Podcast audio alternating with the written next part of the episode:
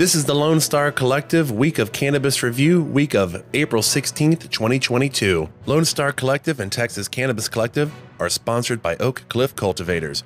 Oak Cliff focuses on quality assurance with their hemp products.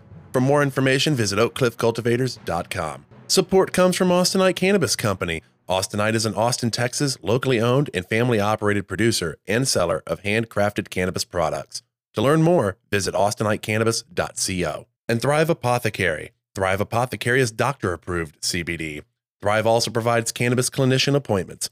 For more information, visit thrive T X dot com. This past Thursday, the Coast Guard seized one hundred forty pounds of marijuana near South Padre Island, Texas. Coast Guard Station South Padre Island received notification and launched an intercept vessel towards the Brownsville Ship Channel. The boat crew detained three individuals and seized three bales of marijuana found on the vessel. The Coast Guard crew then transferred the individuals and marijuana to Customs and Border Patrol personnel in Port Isabel, Texas. New Jersey Governor Phil Murphy announced that adults twenty-one and older will be able to buy marijuana from select dispensaries starting on April twenty-first, just one day after the cannabis holiday four twenty. As well, a notice from the state attorney general's office stated that police can use the substance as well as long as they're off duty. The memo highlights a notable component of cannabis-related workplace protections included in the Garden State's marijuana laws, and one that also raises questions about potential federal ramifications related to firearm laws. The memo also included that there would be zero tolerance for cannabis use, possession, or intoxication while performing the duties of a law enforcement officer. A long-anticipated Senate bill to federally legalize marijuana will not be introduced this month by Senate Majority Leader Chuck Schumer.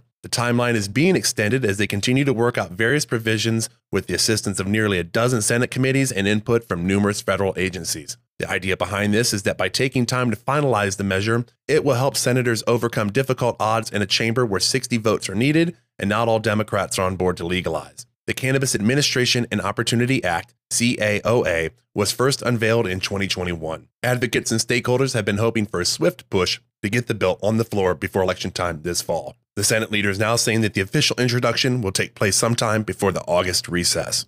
A new congressional bill has been filed so that the punishment for military members caught using or possessing marijuana will not face penalties exceeding those in place for being drunk or incapacitated on duty. Representative Anthony Brown filed the Restoring Equity for Offenses Related to Marijuana Act in the House. The bill is also known as the Reform Act. The bill will amend the Uniform Code of Military Justice to align cannabis with alcohol-related penalties if passed. Currently, the punishment for possession of up to thirty grams of cannabis carries a maximum penalty of dishonorable discharge, forfeiture of all pay and allowances, and confinement for two years. Possession of more than thirty grams can raise the maximum confinement to five years. This is in comparison to if a member's use of alcohol renders them incapacitated for duty, they can face three months of confinement, along with forfeiture of two-thirds of their pay every month for three months, a reduction in rank and extra duties.